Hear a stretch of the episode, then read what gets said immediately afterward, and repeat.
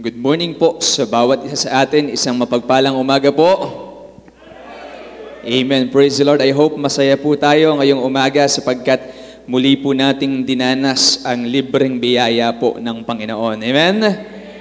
Ang ganda po ng awitin, Jesus paid it all. Binayaran na po lahat ng Panginoon. Di po ba pag may lumapit sa iyo, isang araw, may lumapit sa iyo tapos may magdadala ng balita, sabihin niya, ah, Brother Mark, yung utang mo bayad na. Di ba? Ang sarap sa pakiramdam. Tama po ba? Ah, baka hindi, nakar- baka hindi po kayo, naranasan na po bang mangutang? Masarap may lumabas sa inyo, bayad na yung utang mo. Ba, praise the Lord, may nagbayad ng utang ko. Di ba? Alam niyo po, ang mabuting balita, mas mabuti pa sa balita ng binayarang utang na pera, ay yung balita na binayaran na po ni Jesus ang ating kasalanan. Amen? Kasama po ang interes, lahat-lahat binayaran ng Panginoong Yesus. At yan po ang pinakamaganda at pinakamabuting balita na pwede pong marinig ng tao. Bayad na po ang ating kasalanan. Sa umaga pong ito, I won't be long this morning po. And uh, I just want to greet uh, every fathers po na kasama natin. Uh, happy, happy Father's Day po sa inyo. Maligayang araw po ng mga tatay. At uh, mamaya po, meron po tayong celebration po ng ating pong Father's Day.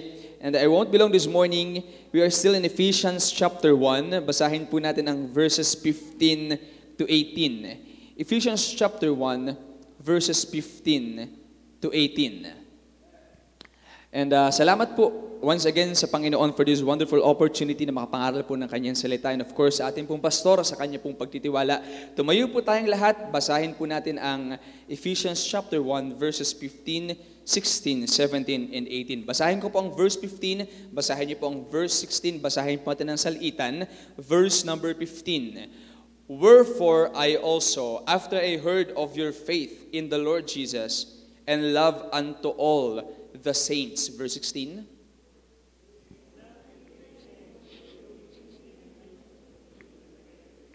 Verse 17. That the God of our Lord Jesus Christ, the Father of glory, may give unto you the spirit of wisdom and revelation in the knowledge of Him. Verse number 18, everybody read. The eyes of your understanding being enlightened, that ye may know what is the hope of His calling and the riches of the glory of His inheritance in the saints. Yun po ang sinabi ng Biblia, the riches of the glory of His inheritance in the saints. Tayo po manalangin. Lord, salamat pong muli sa napakagandang araw na inyo pong ibinigay sa panibagong buhay, panibagong lakas, panibagong pag-asa. Salamat Panginoon na naririto po kami sa inyo pong bahay-sambahan at nais namin Panginoon na mag-offer ng aming pong pagsamba po sa inyo. Nawa ito po ay maging katanggap-tanggap.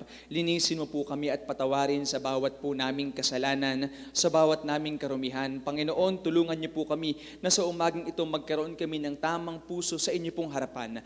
Pagpalain niyo po ang aming pag-aaral ng inyo pong banal na salita. Lord, enlighten us through the power of the Holy Spirit. Give us the wisdom and knowledge that we need, O Lord, this morning. At ganun din po, Panginoon, dalangin ko ang malaya niyo pong pagkilos sa aming pong kalagitnaan. Nawa, Panginoon, patuloy niyo pong bigyan ng kagalakan ang puso ng bawat isa sa tuwing aming pong napapakinggan ang inyo pong banal na salita.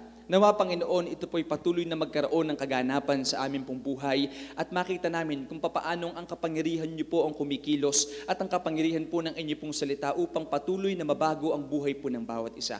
Pagpalain niyo po kami, samahan niyo po kami sa umagang ito sa pangalan po ng Panginoong Hesus. Amen and amen.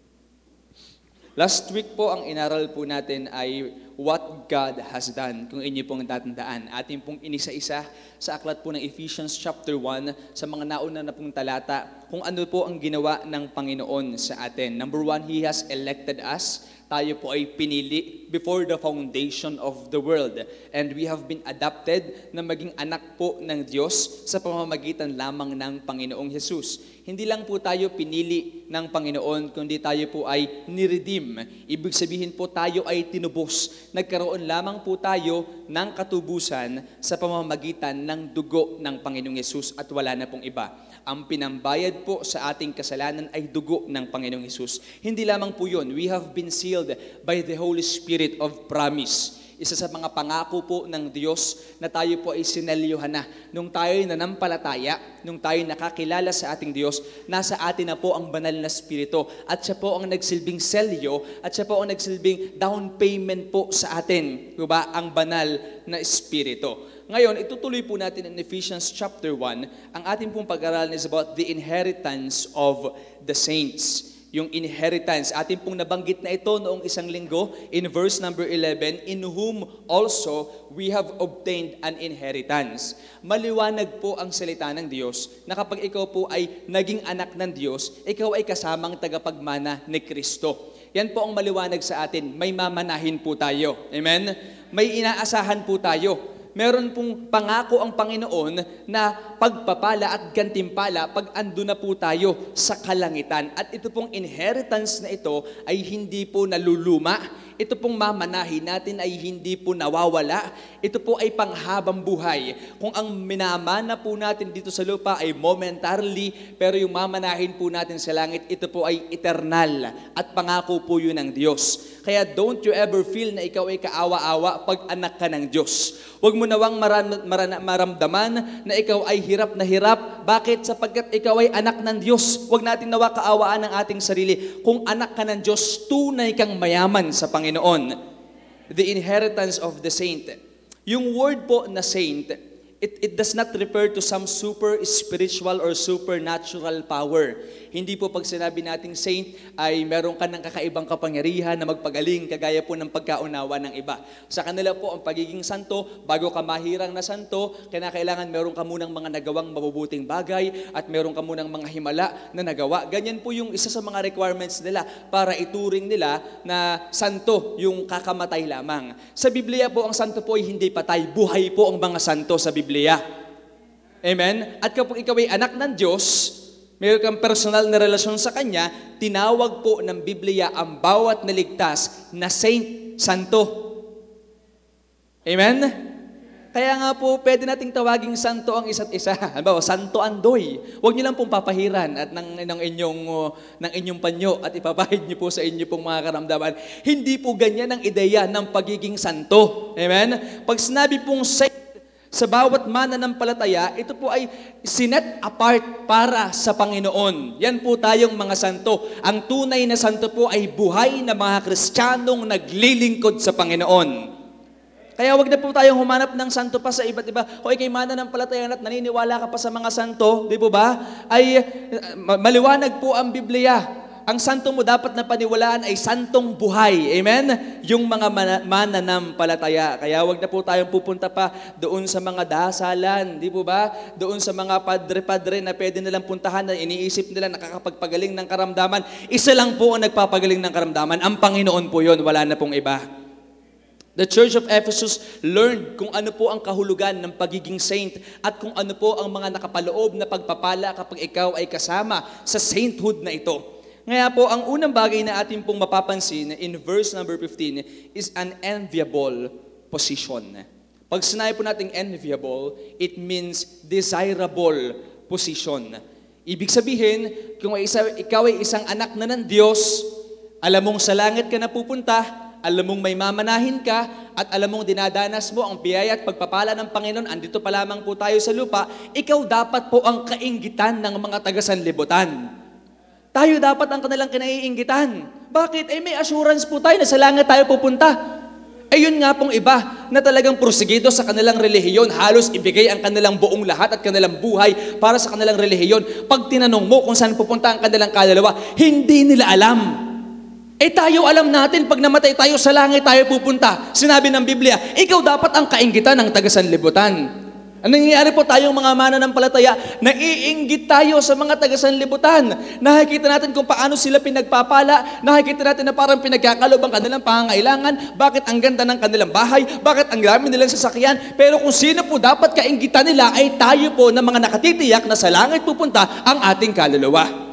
Mga hinirang ng Panginoon, mga pinili ng Diyos, an enviable position. At isa po, sa simbahan na talaga namang kaiinggitan po natin, di ba? Yung banal na pagkaingit ay walang iba kundi ang Ephesian Church. Sapagkat napakaganda po ng mga uh, ginagawa ng simbahan pong ito. Meron pong dalawang qualities na naglalarawan po dito po sa mga mananampalataya sa Efeso.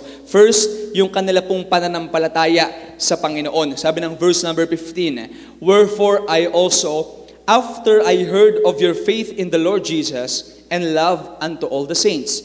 Ibig sabihin, nung sinusulat po kasi ni Apostol Pablo, ito pong ah, aklat ng Efeso, siya po ay nakakulong. Okay? Di po ba, nung napag-aralan natin ng mga nakaraan, tatlong taon pong nag-labor si Pablo. Kaya gano'n na lang kalapit ang puso niya sa mga mananampalataya sa, sa Epeso. Kasi three years niya, three years siyang nag-labor sa mga ito. Tatlong taon niyang pinagpagalan upang ipangaral ng Ebanghelyo. Tatlong taon niya na dinoktrinahan at tinuruan ng prinsipyo ng biyaya ng Diyos. Tatlong taon po yon. At nung siya po ay umalis na doon, after five years, nung siya po ay nasa kulungan na, sumulat po siya ng liham dito po sa mga taga uh, Epeso. Kaya nga sabi niya sa verse number 15, After I heard of your faith in the Lord Jesus Christ. Narinig kasi malayo na si Apostle Paul. Di ba ba? He is on another missionary journey. And to be specific, siya po ay nakakulong nung time na yun nung narinig niya ang pananampalataya ng Ephesian Church. Nalaman po natin na talagang ganun kalapit ang puso ng mga mananampalatayang ito kay Apostol Pablo. Kaya po, uh, paano ba narinig ni Apostol Pablo yung, yung kanila pong pananampalataya? Di ba ba? Siguro po, uh, mai-imagine natin na meron pong lumapit kay Apostol Pablo habang may bumisita sa kanyang, kulu, sa kanyang kulungan, tapos sasabihin, sasabihin niya kay Pablo, Apostol Pablo, talagang narinig mo ba napakaganda, napakadakila at napakahanga-hanga ng pananampalataya ng, ng church sa Ephesus. Di ba ba? Bilang si Pablo, syempre si, si Pablo, sobrang natutuwa nung time na yon. Di ba ba? Pero Siguro, sa isang banda, iniisip din po ni Apostol Pablo sa nagbalita sa kanya, nakahanga-hanga ang pananampalataya ng Ephesian Church, siguro sabihin ni Apostol Pablo, eh, paano mo nasabi? Di ba ba? Paano mo nasabi? Nakahanga-hanga ang kanilang pananampalataya. Sabihin nung, nung nagbalita sa kanya, ah, basta Apostol Pablo, alam ko, na, nabalitaan ko, kahanga-hanga talaga ang kanilang pananampalataya. Eh, sasabihin ni Apostol Pablo, sasagot naman ni Apostol Pablo, ah, eh bakit nga? Paano mo nga nasabi? Bakin nga, kung, kung si Apostol Pablo po ay Batanggenyo, bakin nga? Paano mo nasabi? Nakahanga-hanga ang pananampalataya ng mga mananampalataya sa Epeso. Di ba ba? Hindi lamang po balita, nakahanga-hanga ang kanilang pananampalataya, kundi ako'y naniniwala nung nakarating po ang balita kay Apostol Pablo sa ng pananampalataya ng Ephesian Church, ibig sabihin, nalaman din po ni Pablo yung bunga ng pananampalataya ng Ephesian Church. Maaring narinig ni Pablo kung paanong nagpagal sila sa Ebanghelyo at binahagi nito sa iba. Maaring narinig ni Apostol Pablo kung paanong sila ay nagkakaisa pagdating sa pagsulong ng gawain ng Panginoon. Maaring narinig ni Apostol Pablo kung paano nilang minamahal ang mga lingkod ng Diyos. Kaya sinabi ni Apostol Pablo, narinig ko yung inyong pananampalataya. Amen? sapagkat napap- nakikita po ang pananampalataya at napapatunayan po ang pananampalataya sa pamamagitan po ng gawa. Ang bunga ng pananampalataya, alam po natin, ito po ay gawa. Mabuting gawa. Bunga po yan ng pananampalataya. Hindi tayo naglilingkod, hindi tayo gumagawa para maligtas, para magkaroon ng pananampalataya. May pananampalataya tayo, ligtas na tayo, kaya po tayo gumagawa, kaya po tayo naglilingkod. Romans chapter 4, verse number 5. But to him that worketh not, but believeth on him that justifieth the ungodly, his faith is counted for righteousness. Kahit hindi ka gumagawa, pero kung nananampalataya ka, yaong pananampalataya mo ibinilang na sa iyong katwiran. Pero ang pananampalataya po ay pananampalatayang nagbubunga. James chapter 2 verse number 17, even so faith if it hath not works is dead being alone. Ang pananampalataya pong walang gawa ay patay. Siguro kung patay po ang pananampalataya ng Ephesian Church, di ba ba, ay hindi hahangaan ni Pablo ang kanilang pananampalataya. Kaya nga po, kung para maipakita natin sa Panginoon, para maipakita natin sa mga tao ang ating pananampalataya, para masabing kahanga-hanga po ang pananampalataya ng Zion Hill Bible Baptist Church, makikita po dapat ito sa atin pong paggawa bilang isang simbahan ng Diyos. Maaaring marinig natin, kahanga-hanga naman yung pananampalataya ng mga taga dyan sa, sa Zion Hill, dyan sa Maylaba. O bakit kahanga-hanga ang pananampalataya ng mga taga Zion Hill? Kasi talagang ang dami nilang sasakyan. Y- yun po ba yung mayiging, yun po ba yung mayiging dahilan kung bakit kinakailangan hangaan pananampalataya natin? Kung naniniwala, hindi po kayo hasang-ayon. Maaring pwede nating sabihin, nakahanga-hanga po ang pananampalataya ng Zion Hill Bible Baptist Church kasi sa gitna ng pandemya ay nakakapagsama-sama pa rin tayo, united para maisulong ang gawain ng Panginoon. Sa gitna ng pandemya, nakakapagpagawa pa rin po tayo. Amen? Hindi sa ating personal na gain, kundi para sa simbahan at para po sa ikaluluwalhati ng Panginoon. Nakakahanga yung mga taga Zion Hill kasi kahit pandemya, gusto pa rin nila na pumunta sa bahay-sambahan ng Panginoon. Pamagitan niyan, pinapakita mo yung bunga ng iyong pananampalataya na kahit may takot ka, na magkasakit ka, na kahit ikaw ay nangangamba, pupunta ka pa rin sa bahay-sambahan ng Panginoon kasi hindi lang ang pananampalataya mo ay sa bibig, kundi nais mong ipakita ang pananampalataya mo sa pamamagitan ng iyong gawa. At yan po ang ginawa natin, ang bawat isa sa atin. Kung bakit po kayo narito ngayon, pinatunayan niyo po, ang presensya niyo po ay pagpapakita niyo ng inyong pananampalataya sa Panginoon. Amen? An enviable position. Ito pong Ephesian Church, hindi lamang po yung kanilang pananampalataya, kundi sabi dito sa verse number 15, Wherefore I also, after I heard of your faith in the Lord Jesus and love unto all saints, hindi mo lang sila hahangaan sa kanilang pananampalataya. Hahangaan mo rin sila kung papaano nilang iniibig ang bawat na mananampalataya. Kung papaano po sila nag-iibigan bilang isang simbahan ng Diyos. Kung papaano nilang pinaparanas ang pag-ibig na unang ipinaranas ng Panginoon. Napakagandang tingnan ang isang simbahan ng Diyos ay nagkakaisa at binubuklod ng pag-ibig ng Diyos. Amen? Hahangaan mo talaga po itong Ephesian Church. Alam niyo po, sa Revelations chapter 2, verses 2 to 3, di po ba, uh, makikita po at na binanggit po dito ang Ephesian Church. Ano po ang pagkakalarawan po sa kanila? Ang sabi po ng Panginoong Jesus, I know thy works. Ibig sabihin, ito pong Ephesian Church, talagang kita ng Panginoon yung kanila pong mga ginagawa. Kita ng Panginoon yung kanila pong paglilingkod. And thy labor, and thy patience. How thou canst not bear them which are evil, and thou hast tried them which say that they are apostles and are not, and hast found them liars. Sa wikang Tagalog po, nalalaman ko ang inyong mga gawa, ang inyong pagpapagal at pagtitiis, at hindi mo matiis ang mga masasamang tao at sinubok mo nga ang mga nagpapanggap na apostol at sila'y hindi gayon at nasumpungan mo silang pawang bulaan. Pinapakita po ng talatang ito that the Ephesian church is a working church. Kung maglilingkod po sila. Kahit po sa Apostol Pablo pumunta na in the, sa ibang missionary journey, ay kita po ng Panginoon that they are working for the Lord. Hindi lang po sila nagtatrabaho para sa kanilang pansariling gana. They are working as a church. They are serving the Lord. They want to glorify God. They want to further the work of God. And they want everyone to hear the gospel of the Lord Jesus Christ. Hindi lang po sila gumagawa, kundi sila din po ay nagpapagal. Magka, magkaiba po yung paggawa sa pagpapagal.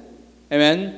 Pag paggawa, Talagang kailangan mo na, pag, pag work kasi, hindi mo kailangan ng ganong expertise pag work. Pero pag pagpapagal, talagang ito po yung may kahalong tunay na pag-ibig sa iyong ginagawa. Yan po ang pagpapagal. Hindi lang po paggawa, kundi pagpapagal. On, on, sa, sa isang mas mataas na level po ng pagkilos at paggawa, yun po yung tinatawag nating pagpapagal. Ibig sabihin, hindi lamang po paggawa ang ginagawa ng Ephesian Church, handa din po silang magsakripisyo sa kanilang ginagawa, sa kanilang ibinubuhos, sa kanilang inaalay para sa Panginoon. Nagpapagal po sila. They are a working church and they are a laboring church. Nagpapagal po sila. At ito po po yung maganda sa mga mananampalataya sa lugar na ito. If we will be comparing the Ephesian believers to the Galatian believers, itong Galatian believers nung umalis si Apostol Pablo, di po ba? May napumunta lamang na bula ang tagapagturo, naniwala agad sila. Di po ba? Yung mga Judaizers na talagang uh, binrainwash po sila na tinuturo na ang, ang, ang kaligtasan ay sa biyaya at sa gawa. Di po ba? Pero itong Ephesian Church, ang paglalarawan sa kanila ng Panginoon in Revelations chapter 2, meron po, sinubok po nila yung mga nagpapanggap na apostol at napatunayan po nila na sila po ay mga bulaan. Talagang pagdating po sa doktrina at pagdating po sa prinsipyo, handa pong manindigan ito pong Ephesian Church. Ganyan po sila. Kahanga-hanga po ang kanila pong pananampalataya at kahanga-hanga po ang kanila pong pag-ibig. Hindi nila matiis yaong mga gawang masasama. Talagang pagdating po sa uh, pag pagsasanctify or pagsaset apart, di ba ba? Pagdating po sa paglakad ng may kalinisan at may kaayusan, sabi dito, hindi po nila matiis yung gawang masasama o yung mga masasamang tao. Di ba ba? Ganyan po ang paglalarawan sa Ephesian Church. Sabi ng verse number 3. And has borne and has patience, and for my name's sake has labor and has not fainted. Meron po silang pagtitiis. Sila po ay nagbata dahil po sa pangalan ng Panginoong Hesus at hindi po sila napagod. Okay? Pero doon sa verse number 4, may, may nakalagay po, Nevertheless, I have somewhat against thee. Hindi po na po natin pupuntahan yan. Pag nasa book of Revelation na po tayo, di po ba? Pero ang gusto po nating makita sa kontekstong ito, kung paano pong inilarawan ng Panginoon ng Ephesian Church, yung kanilang pananampalataya at yung kanilang pong pag-ibig sa Diyos at sa gawain po ng Panginoon. Amen? And that's an envi- enviable position nakakaingit, kahanga-hanga, it's a desirable position. Nakagaya po ng Ephesian Church, marinig din po nawa ng mga taong malalayo sa atin at ng mga taong nakapaligid po sa atin ang ating pananampalataya at ang ating pong pag-ibig sa Diyos. Amen? Nawa po ang Zion Hill ay makilala sa ating pong pananampalataya at pag-ibig sa Diyos. Amen? An enviable position. Number two is an earnest petition. Verse number 16 to 19. Sabi po ni Apostol Pablo, verse 16, Cease not to give thanks for you and making mention of you in my prayers. So ito na, nung narinig po ni Apostol Pablo ang kanilang pananampalataya at ang kanila pong pag-ibig, sabi ni Apostol Pablo sa verse number 16, ay pinagpapasalamat niya ang mga ito at palagi niyang binabanggit sa kanya pong panalangin. Di ba? O niniwala kung bakit ito pong Ephesian Church nagawa nilang makapagpatuloy at panghawakan ang bawat nakaturoang kanila pong tinanggap sapagkat sa likod po nito ay may panalangin po ng lingkod ng Diyos. Amen? Kaya mahalaga po ang panalangin ng lingkod ng Diyos pagdating po sa simbahan. Kaya po sila ay nakapagpatuloy sapagkat hindi po uh, hindi po iniskip ni Apostol Pablo ang kanya pong pananalangin sa simbahan pong ito. Cease not to give thanks and making mention of them in the prayer of Apostle Paul. Verse number 17, that the God of our Lord Jesus Christ, the Father of glory, may give unto you the spirit of wisdom and the revelation in the knowledge of Him. Verse 18, the eyes of your understanding being enlightened, that ye may know what is the hope of his calling, and what the riches of the glory of his inheritance in the saints. Alam niyo po, ito pong si Apostol Pablo, meron po siyang tatlong uh, binibigyan ng diin sa mga talata pong ito. Ang una pong kanyang binibigyan ng diin is the hope of our calling, the hope of his calling in verse number 18. What is the hope of his calling? Pag sinabi pong hope of calling, yung pag-asa ng panawagan po natin sa Panginoon. Tayo pong lahat ay tinawag ng Diyos. Tayo po ay uh, inalis mula sa kadiliman patungo po sa kagilagilalas na kaliwanagan at nung tayo po inalis ng Panginoon, tinawag po tayo ng Panginoon sa kaligtasan, binigyan po niya tayo ng buhay na pag-asa. Ibig sabihin, nais pong bigyan ni Apostol Pablo sa mga mananampalataya sa Epeso na meron po silang buhay na pag-asa. Na ang bawat na mananampalataya, meron po tayong buhay na pag-asa. At ang pag-asa po natin ay walang iba kundi si Kristo. Amen? Kaya kung nawawalan ka na ng pag-asa ngayon, kung para bang pinanghihinaan ka na ng loob, kagaling pa kaya ako sa aking karamdaman, ako kayo makapagpapatuloy pa, maayos pa kaya ang aking pangangailangan, maayos pa kaya ang aking mga anak, tandaan mo, binibigyan diin ng salita ng Diyos, may pag-asa po nung tinawag tayo ng Panginoon. At ang pag-asa po ito'y sure na pag-asa, siguradong pag-asa. Kapag ang tao nagbigay sa iyo ng pag-asa, bibiguin ka ng tao, sigurado po yan. Pag sa, tayo, sa tao tayo umasa, bibiguin po tayo ng tao. Hindi po tinutupad ng tao ang kanyang pangako. Amen? Pero ang Diyos, dahilan siya'y totoo, dahilan siya'y tapat sa atin, dahilan siya'y mabuti, binigyan niya tayo ng siguradong pag-asa na anuman po ang mangyari sa buhay natin, handa tayong samahan ng Panginoon. The hope of His calling. And binigyan din po din niya the glorious inheritance. Sabi po dito sa verse number 18, and what the riches of the glory of His inheritance in the saints. Talagang hindi po kayang abutin ng ating isipan kung gaano po ka-glorious pagdating po natin doon sa langit. Di ba? Hindi po hindi po kayang abutin ng isipan natin kung gaano po kamangha-mangha yung inihahanda ng Panginoon para sa atin. And I hope excited po ang bawat isa sa atin. Amen? Excited na po ba kayong makita yung inihahanda ng Panginoon sa atin doon sa langit? O, taas po ang kamay. Sino isang mauna? Ayan, ang nanay natin.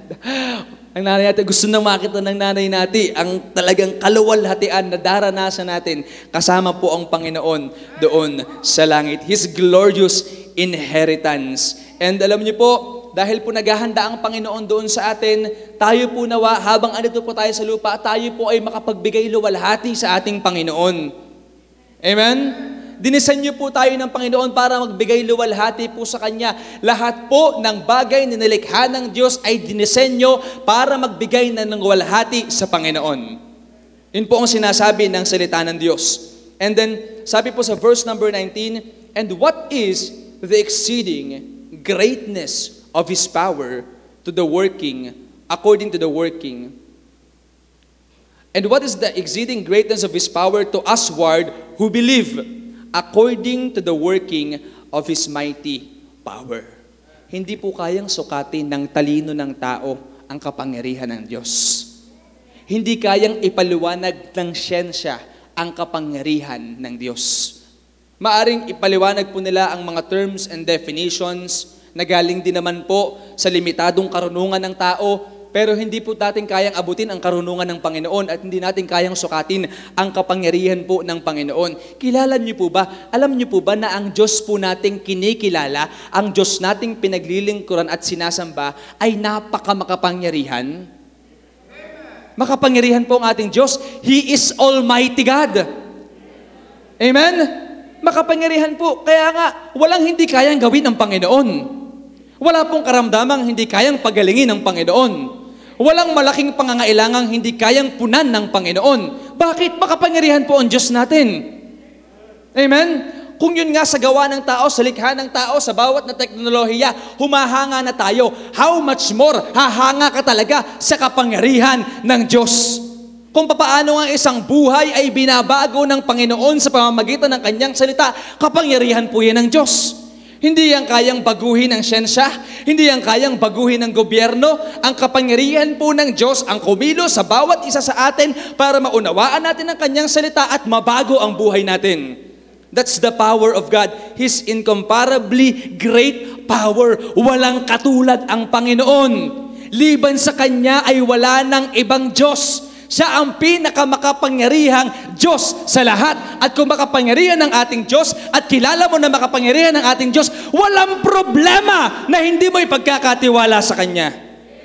Sapagkat makapangyarihan po ang ating Panginoon. Patunayan po natin na naniniwala tayo sa kapangyarihan ng Diyos sa pamamagitan ng pagpapakita po natin ng pananampalataya na kaya po tayong tulungan ng Panginoon.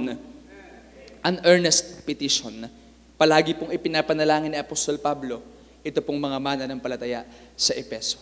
Tayo bilang isang simbahan, patuloy po nawa tayong magpanalanginan at patuloy po nawa ipanalangin natin ang mga lingkod ng Diyos at ang bawat isa sa atin, ang bawat na may karamdaman, ang bawat na may pangangailangan, mahalaga po na tayo po ay sama-samang dumulog sa kapangyarihan ng Panginoon. At ipapakita po ng Panginoon sa atin, papatunayang muli ng Panginoon sa atin ang kanya pong kadakilaan at ang kanyang kapangyarihan sa pamamagitan ng pagsagot sa bawat po nating panalangin.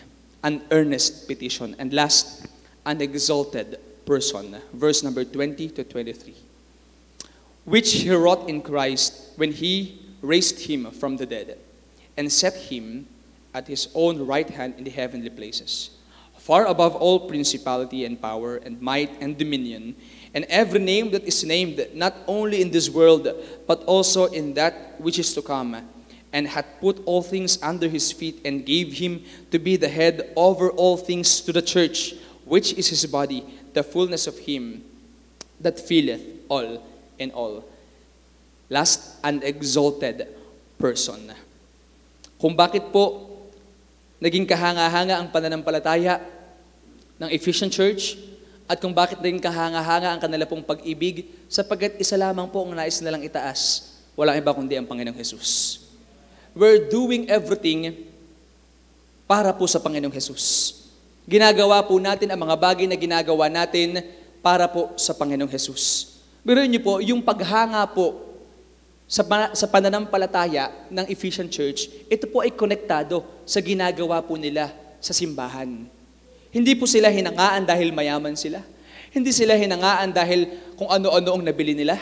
Hindi sila hinangaan dahil marami silang narating sa buhay. Hindi sila hinangaan dahil marami silang propesyon. Kung bakit po sila hinangaan, sapagkat yung gawa po nila, yung kanila pong pananampalataya ay konektado sa gawain ng Panginoon. Alam niyo po, ang kahanga-hanga pong bagay ay yung mga bagay na ginagawa natin para sa Panginoon. Mabuti kapag maayos ang iyong grades, pero kung hindi ka man naglilingkod sa Diyos, baliwala po yan. Maayos kung, ma- kung, ma- kung ma- mataas ang sweldo mo, pero kung hindi ka naglilingkod sa Diyos, baliwala din po yan. Maayos kung meron kang honor, kung ikaw ay kung ikaw ay talagang kinikilala ng secular world, pero kung hindi ka naglilingkod sa Diyos, baliwala po lahat ng mga yan. Ang hahangaan po ng Panginoon ay hindi yung ginawa mo para sa tao, hindi yung naputunayan mo para sa tao, kundi yung ginawa mo para sa Panginoon. Para maitaas ang pangalan ng Panginoong Jesus. An exalted person. We are doing everything for the glory of God. Kung bakit ka pumupunta sa church, hindi para makatanggap ng blessing.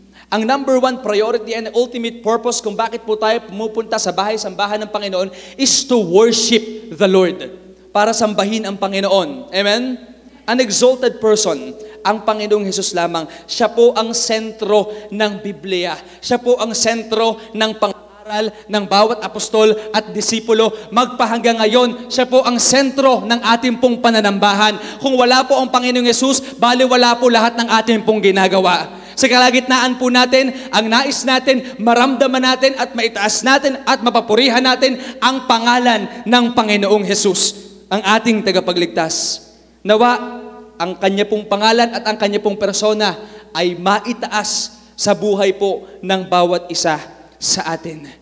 Na yung nakikita sa ating pong persona ay hindi ang ating personalidad, hindi ang ating galing, hindi ang ating abilidad, kundi ang naiitaas po nawa ay walang iba kundi ang Panginoong Hesus. Ang napupuri po nawa ay walang iba kundi ang Panginoong Hesus. Lahat po ng nilikha ng Diyos ay para po sa kanyang kapurihan. Kahit po hindi recorded sa Bible kung papaano po nilikha ang mga anghel, kita natin sa pong mga gawa na sila po ay sumasamba at naglilingkod po sa Diyos. At tayo pong mga tao, lalo tayo pong mga niligtas ng Panginoon, ang unang-unang goal po natin ay masamba natin ang Panginoon madakila natin ang Panginoon at maluwalhati natin ang Panginoon sa bawat bagay na ating ginagawa. Kung bakit ka kakanta sa choir, you want to glorify the name of the Lord. Kung bakit ka sasama sa soul winning, you want to glorify the name of the Lord. Kung bakit ka maglilinis, you want to glorify the name of the Lord. You want to exalt the person of Christ sa bawat bagay na ginagawa mo sa simbahan. An exalted person. Purihin po ang Panginoon sa umagang ito. Nawa ay kagaya po ng Ephesian Church, maipakita natin ang ating pananampalataya at ang ating pong pag-ibig. Hangaan po nawa ang ating pananampalataya at ang ating pong pag-ibig. At nawa, ang maitaas lamang po at papurihan sa bawat bagay na ating ginagawa ay ang persona ng Panginoong Yesus. Tayo po'y manalangin. Lord, salamat po sa umagang ito. Thank you, Lord, for your wonderful words and for the Ephesian Church na nagsisilbing halimbawa po namin, Panginoon. I pray, O Lord, na ikaw po ang siyang patuloy na kumausap sa puso ng inyo pong mga anak sa umagang ito. Nawa, Lord, ay kilusin niyo po kami. Gawin niyo po kami, Panginoon, na nagkakaisa sa pagsulong ng inyo pong gawain. United, O Lord, for your glory. Buklodin niyo po kami patuloy ng inyo pong pag-ibig. Nawa, Panginoon, ang bawat isa. Meron kaming pag-ibig sa iyo. Meron kaming pag-ibig sa inyong lingkod. Meron kaming pag-ibig sa inyo pong gawain. May pag-ibig ang bawat naming paggawa. May pananampalataya ang bawat naming paggawa. Tulungan niyo po kami, Panginoon. Salamat po sapagkat amin pong dinaranas ang kasaganaan po ng inyo pong biyaya. Kung sagana po ang biyaya niyo dito sa lupa, how much more the glorious inheritance na amin pong mamamasdan at makikita pagdating po namin sa langit. We are not worthy, O Lord. Pero salamat po sa inyo pong biyaya. Panginoon, Wala kaming madadala sa kamatayan. Tanging ang relasyon lamang po namin sa inyo. Only one life. Matatapos din po ito. Pero ang tanong, kung ano po ang ginawa namin para sa inyo. Aking pong dalangin, Panginoon, kilusin niyo po ang bawat isa. Bigyan niyo po kami ng puso na handa palaging sumunod sa iyo, handa palaging maglingkod sa iyo. At sa bawat namin ginagawa, gawin po namin ito ng may pag-ibig at pagmamahal sa iyo. Tulungan niyo po kami. Wala po nawang maluwalhati sa aming kalagitnaan kundi ikaw lamang, Panginoon. Salamat po sa iyong kabutihan, sa inyong katapatan. Pagpalain niyo po ang titira pang oras ng aming pong pananambahan. Pagpalain niyo po ang bawat namana ng palataya sa lugar na ito. Help us, O Lord, sapagkat kung meron kaming pinakakinakailangan, ay ikaw po yun, Panginoon. Salamat po sa umagang ito. Sa pangalan po ng Panginoong Jesus, ito pong aming dalangin. Amen.